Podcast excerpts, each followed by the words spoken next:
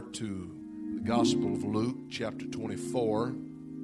Gospel of Luke, chapter 24, and I'll begin reading at verse 46. And then we'll go to the book of Acts, chapter number 1. Gospel Luke, chapter 24 and verse 46. And he said unto them, Thus it is written, and thus it behooved Christ to suffer and to rise from the dead the third day. And that repentance and remission of sins should be preached in his name among all nations, beginning at Jerusalem. And ye are witnesses of these things. And behold, I send the promise of the Father upon you, but tarry ye in the city of Jerusalem until ye be endued with power from on high. And he led them out as far as Bethany. And he lifted up his hands and blessed them. And it came to pass, while he blessed them, he was parted from them and carried up into heaven. And they worshiped him and returned to Jerusalem with great joy and were continually in the temple praising and blessing God. Amen. The Bible says in verse 50, and he led them out as far as Bethany. Let's go to Acts chapter number 1. Acts 1, verse 12. Then returned they unto Jerusalem from the mount called Olivet, which is from Jerusalem a Sabbath day's journey. And when they were come in, they went up into the upper room where abode both Peter and James and John and Andrew and Philip and Thomas and Bartholomew and Matthew, James the son of Alphaeus, and Simon Zelotes, and Judas the brother of James. And these all continued with one accord in prayer and supplication with the women and Mary, the mother of Jesus, and with his brethren chapter 2, verses 1 through 4. And when the day of Pentecost was fully come, they were all with one accord in one place. And suddenly there came a sound from heaven.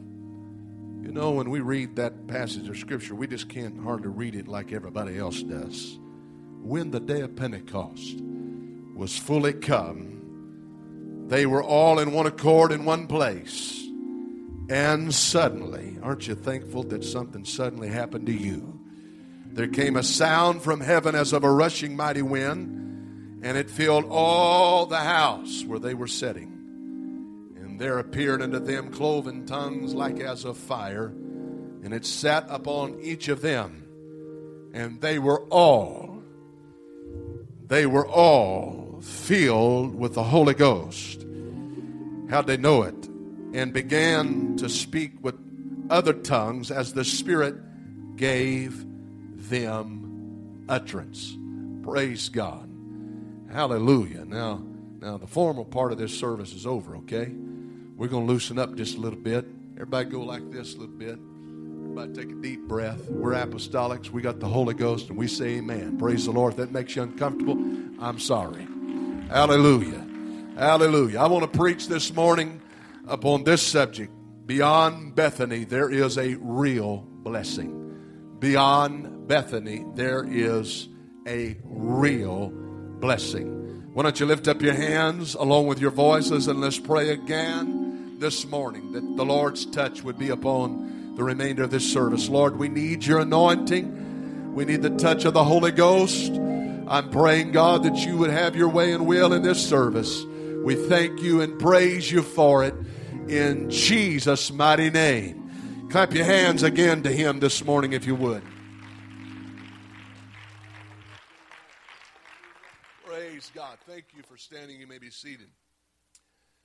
Bethany is a beautiful place, a place that is rich with meaning and symbolism in the Scripture. Bethany, according to the Word of God, as best that we can tell, was 15 furlongs or about two miles east of Jerusalem. Uh, many significant things happened at Bethany.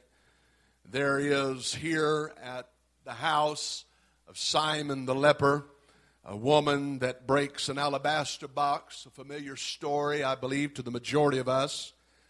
And after she breaks this box of precious ointment, she pours the contents of it out upon Jesus. And this is a very beautiful story and a very beautiful thing that transpires. But I believe that it is a prelude to Pentecost because it is at Pentecost that outsiders become insiders. People with a past and people that have problems but potential are welcome into what had been up until this point a very exclusive group. It is here at Bethany that the 12 disciples are with Jesus in this house when the woman with this horrific past comes into his presence. And she washes, the scripture says, her, his feet with her tears. And then she lets down her hair and she dries them. And she takes an alabaster box. The Bible calls it a spikenard, very precious. Tells us a little bit about the worth and the value of this box. And it is kind of like a marble type thing that is almost transparent. And she breaks it, allowing its contents to flow out without reservation. And to me, this is symbolic of worship because when you really worship the Lord, you're not concerned about how much you give. When you really worship the Lord, you're not concerned with limiting it. You're not concerned with how it looks or what people, other people think about it.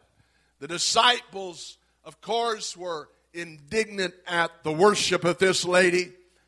And I hope that as a church, we never have indignation towards outsiders coming in and just letting their hair down, so to speak, lifting up their hands and their voices unto the Lord and giving Him praise. Maybe they don't know all the rules. Maybe they're not familiar with Pentecostal culture and custom, but they just love what they're experiencing. They love what they feel. You know, that's something that you can't deny about Pentecost is what you feel. When you step in the presence of God, that's the calling card of Pentecost. Amen. We don't have the biggest buildings, the nicest facilities, or the most money. But I tell you one thing we've got that we don't have to be ashamed of. We have the anointing and the power of the Holy Ghost. It's what you experience that keeps you coming back. It's what you experience that is different and sets it apart from everything else. And you watch people. I, I love watching folks when they first experience the power of Pentecost and the presence of God and apostolic worship. And they don't know really what to do with themselves. They don't know how to do it, perhaps. Uh, they don't know the appropriate time to raise your hands or the appropriate time to get out in the aisle. And maybe they choose the wrong song to, to lift up their voice and to give a shout of praise to God. Amen. I don't know exactly how you do it. All I know is when you do it, you do it unto the Lord. And I don't know if there's a per- perfect way for any one of us to worship God, but I know if it's scriptural, if it's in the Bible, and if it comes from your heart, you're permitted in this house to lift up your hands and to lift up your voice and to give praise unto God. Come on, if God has been good to you this morning, you ought to lift up your voice and give him a little praise right now. The amazing thing was, and the Lord rebuked them, He said, Simon, I came into your house. You didn't offer me a basin. You never washed my feet. You didn't give me just the normal, the normal hospitable things that you would do to welcome most guests. You didn't do any of those things. But this woman came and she done or she has done what you should have been doing all along. And that's the amazing thing about this story is that outsiders are out praising insiders. Yeah, people that really don't know like the others know. Uh, this lady had not witnessed all the miracles that the disciples had. This, this lady had not heard all the powerful teaching that the disciples had. They had uh, been in his presence. They had experienced the miracles. They had been there at the feeding of the 5,000. They had been there when blind eyes were opened. They had been there when the dead were raised. They, they had been there when deaf ears were unstopped. They had been there when lepers were cleansed. Uh, if anybody should have been worshiping, it should have been these disciples. If anybody should have been praising, it should have been these that knew. But it took an outsider that had never witnessed any of these things, never experienced any of these things, but she had knowledge that I'm in the presence of the Lord. She had a revelation that something powerful is going on. And if he visits my village, he visits my city, I'm going to give my praise and I'm going to give my worship unto him unreservedly. I'm not going to hold back. I'm not going to hold out. I'm going to give it all to him. She let her hair down. She said, You know what? I'm not holding anything back. I am going to receive and I am going to give everything that I can in the presence of the Lord.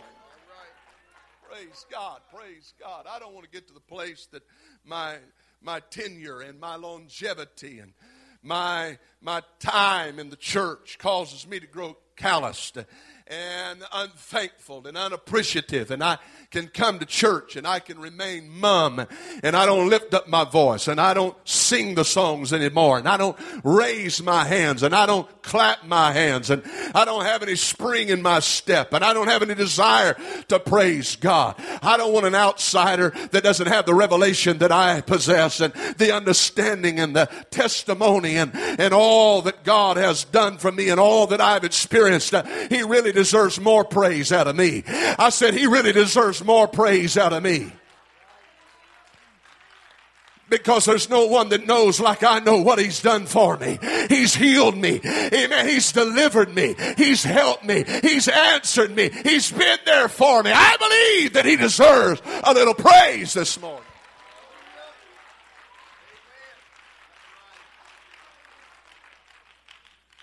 This woman came into that house where Jesus was from a world that had been cruel to her and that abused had abused her and taken advantage of her. And she didn't have a good reputation, but she had potential. Can I tell you that, that Pentecost is, is not about our perfection, but the power of Pentecost is about our possibilities and our potential. We're studying a little bit about uh, the church in the colonial era and uh, how that when uh, the church came over, I say the church, it wasn't, it wasn't the church as we know it, but uh, the Church of England came over and uh, then it dispersed into various denominations and, and uh, different men that were influential and they had their followers and such as Calvin and, and um, Martin Luther and different ones that that influenced certain sects of people that came this direction and came into the eastern part of the United States or what was then known as the New World. And they had what they called low church and they had what they called high church. Praise the Lord. And what it really meant is there was a church for aristocrats and there was a church for commoners. There was a church that uh, followed the creed and, and uh, that had all of the the aristocracy and the liturgy and everything was right down pat and they did everything according to the tradition of the church of england. And then there was those that, that didn't have it quite all figured out or maybe they deviated from it a little bit and they called them low church. I'm thankful that i'm not in the high church and i'm not in the low church but i'm in the church this morning i'm thankful for the revelation of truth I'm thankful to be a part of the kingdom of God. Amen. I didn't get into this thing because my grandparents are in it or because my daddy's in it, uh, but I got in this thing because I was born into it. Amen. I repented of my sins. I went to a watery grave in the name of Jesus Christ uh, for the remission of those sins. Uh, and I received this resurrection power called the Holy Ghost. Hallelujah. Praise the Lord. Amen. I'm thankful for the church. Judas, he started complaining. Of course, there was things in his heart that would later be revealed. And he said, This is crazy. I'm paraphrasing. He said, This is this is out of order. Why was this waste of ointment made.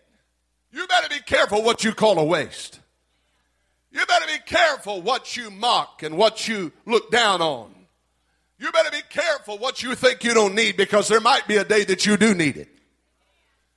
You, you be careful because there was a day later in, in Judas's life that he would have loved to be in the presence of the Lord. Matter of fact, he threw the silver that he had on the marble floors of the Sanhedrin and said, if I could just get an opportunity to take it all back, I would do it.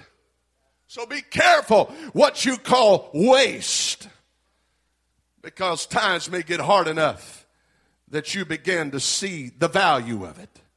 But notice what, what Jesus said to these disciples that were indignant. He said, Let her alone. She hath wrought a good work.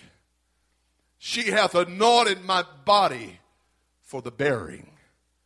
Her praise, if I could say it this way, was preparing him for a transition that was going to take place that not even these disciples were fully prepared for or aware of.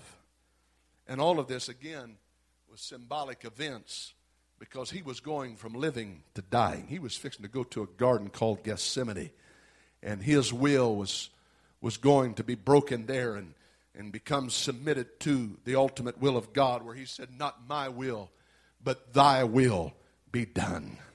Flesh was going to submit to the ultimate will of the Lord. And praise brought about an anointing at this particular time, uh, an anointing for this body, he said, that would, would uh, be buried, but thankfully it didn't stay buried. Praise the Lord.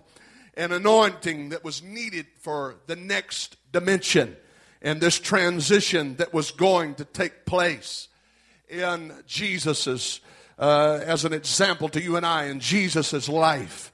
Praise the Lord. These disciples didn't understand the change that was coming. Matter of fact, uh, they perhaps didn't even want there to be a change. They, they liked things the way that they were.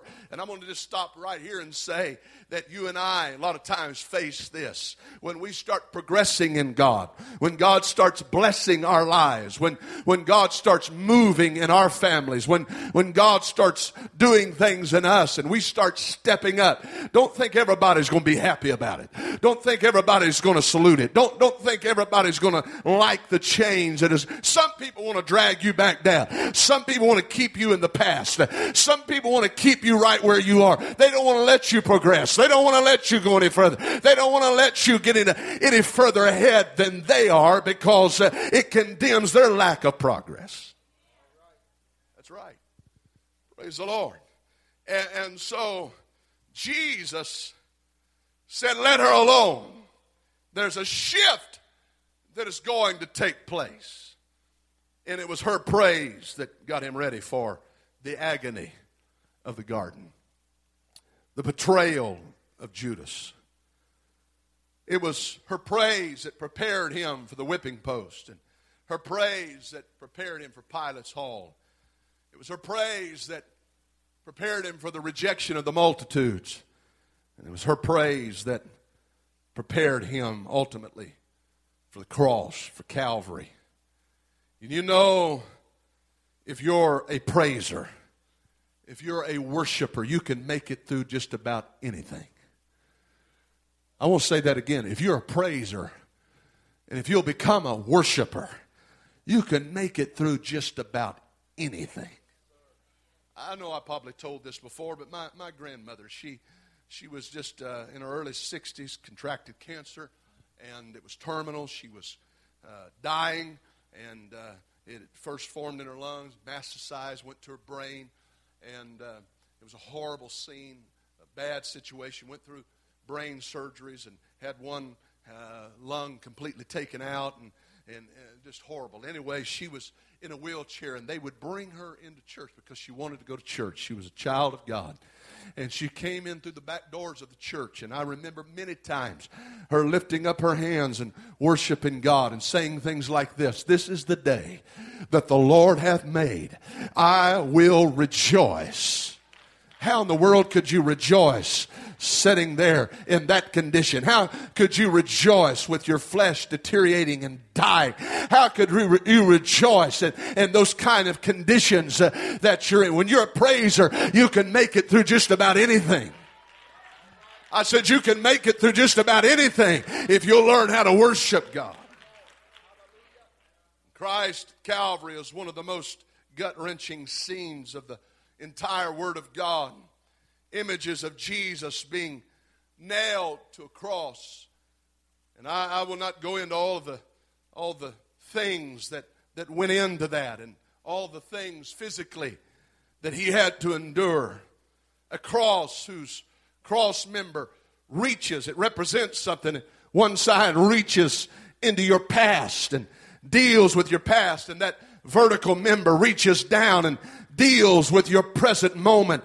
But the other side, it, it reaches in to your future. It gives you hope and gives you help uh, and gives you something to live for.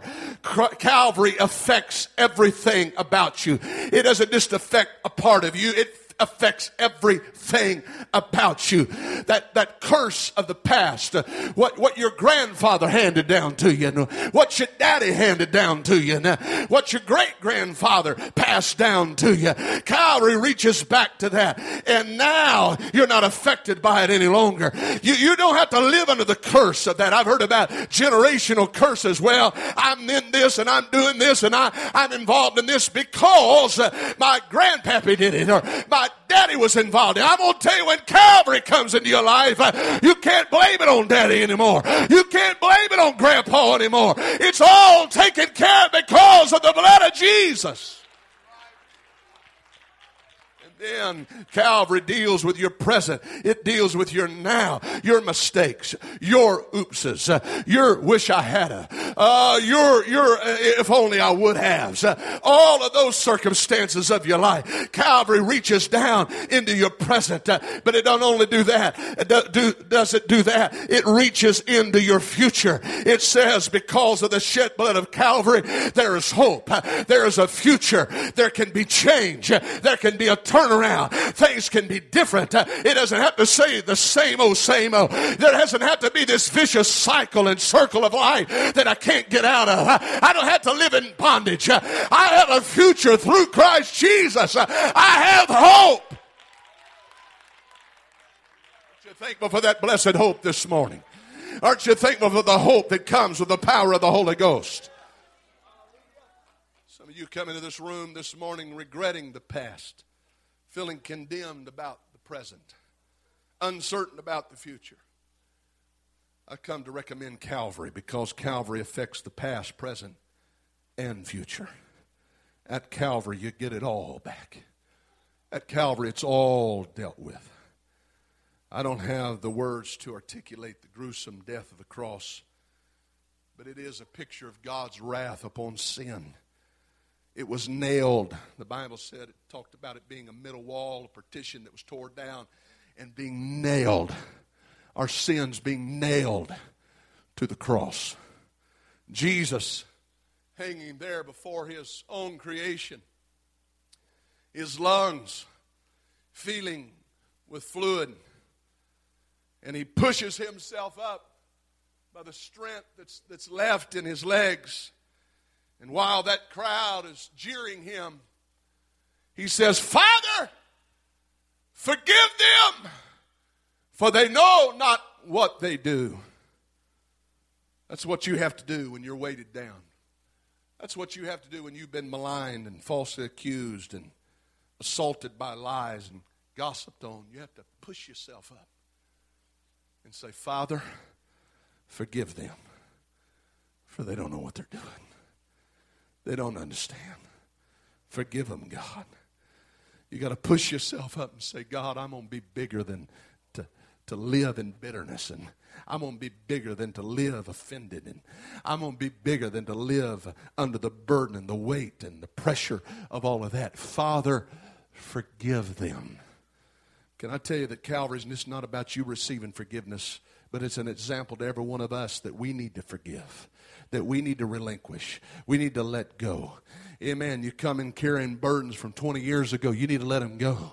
You come into this house carrying resentment from, from 10 years ago, you need to let it go. You come into this place this morning, you got wounds that, that have never healed in your life. You need to let it go and let the Lord and His blood do a work in your life because Calvary is able to take care of it this morning. I said Calvary is able to take care of it this morning. Father, forgive them, for they know not what they do. It's at Calvary that we have the ability to do like Jesus did and say, It is finished. In other words, it's over. No longer do I have to deal with it. No longer do I have to be saddled with it and burdened with it and harbor it and carry it around. Somewhere, can I tell you that you've got to let die what God wants to die? Yeah. I said, You got to let die what God wants to die. Quit trying to keep it alive. Quit trying to resuscitate it. Quit trying to, to, to bring it back to life. Quit trying to dig it up. Oh, come on now. You need to pull the life support on it. And so, you know what? If God wants it to die, I'm going to let it die. I'm going to quit worrying about who's right and who's wrong and what side to take and all that kind. I'm going to let it die. I'm going to let it go. I'm going to release it. I'm going to relinquish it. I am going to put it in the hands of Almighty God. I'm going to tell you your happiness and your fulfillment and everything is connected to you allowing things die, to die that need to die in your life. Praise God. Praise the Lord. Things that are clinically dead, we're trying to resuscitate them. We're trying to keep them alive. We're trying to relive it, rehash it. If you don't let that go, it'll eat you up. You got to let it die. But thank God that Calvary wasn't the last chapter of this story. In Acts chapter 2, the Bible says that they were in an upper room. They had gotten beyond that place where the Lord told them that these things are going to happen, these things are going to transpire, Calvary is going to take place. But on the other side of Calvary, on the other side of that suffering, oh, yeah, the scripture said, for the joy that was set before him, he endured the cross and he despised the pain because he knew that there was a Pentecost that was coming when every one of you could receive the power, where every one of you could receive the Spirit of God, where every one of you could rise up and, and, and, receive the blessing of God in your life. And so He gives you the opportunity, He gives you the chance to experience uh, the blessing and the power of Pentecost. But you got to get beyond. I said, you got to get beyond Bethany. You got to go beyond. You got to get on the other side of the cross. And the only way you can get on the other side of the cross uh, is to relinquish some things and let go of some things and repent over some things and get under the blood of Jesus some things and say, God, I don't want to stay here. I don't want to stay on this side of Calvary, but I want to go to the other side because on the other side is Pentecost. On the other side, there's power. On the other side, there's blessing. On the other side, there's anointing. On the other side, there's what I need and what I desire and what I'm hungry for Would you stand to your feet this morning? Lift up your hands to the Lord. Let's praise Him together right now. Come on, lift up your voice to Him. Let's give Him glory. Let's give Him honor right now. It's beyond Bethany where the real blessing is. It's getting on the other side of the cross. It's letting God deal with our past, present, and future. It's being willing to let the blood flow. Amen. We need the blood applied. I said, we need the blood applied. It's available, but it has to be applied. I said, it's available, but it has to be applied. You got to be obedient to the word of God. You got to you got to really fully give it all over to the Lord and say, God, I I want to yield myself to you. Praise the Lord.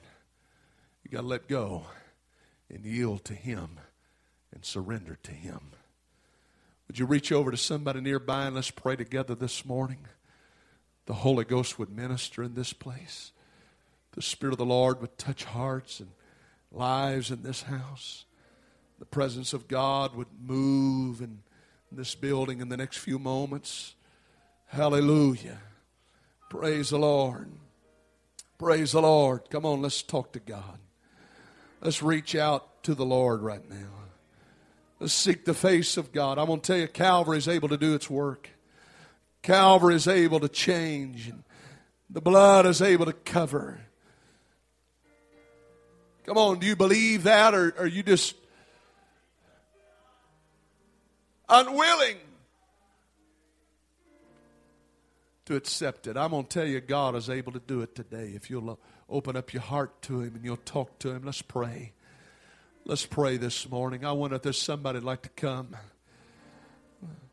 Maybe all of us could join around these altars this morning. Let's find our way to this front. Maybe you need Calvary to do a work in your life. Maybe you need the blood of Jesus to cleanse some things in your heart. Take care of some issues and deal with some circumstances. Maybe you need Calvary to move in the deep your spirit and do a deep clean this morning. There's things in my spirit that are not right. Attitudes and things that have been allowed to live and to fester and to grow and to get out of control that need to be taken care of this morning. Hallelujah can only be taken care of through the blood of Calvary, the blood of Jesus. Oh, yes, He shed that blood for you and I this morning. It's that blood that is more powerful and greater than any obstacle, any opposition, anything that comes against us. Has the power to overcome. It has the power to cleanse. It doesn't matter what the past is. It doesn't matter what the present problem is. It doesn't matter how bleak the future looks. That, that work of Calvary is able to take care of it. Come on, let's talk to the Lord, church. Let's talk to the Lord. Let's seek the face of God here this morning. Let's, let's pray. Let's reach out to the heavens. Let's seek the face of God here today. Thank you, Jesus. Thank you, Jesus. Thank you.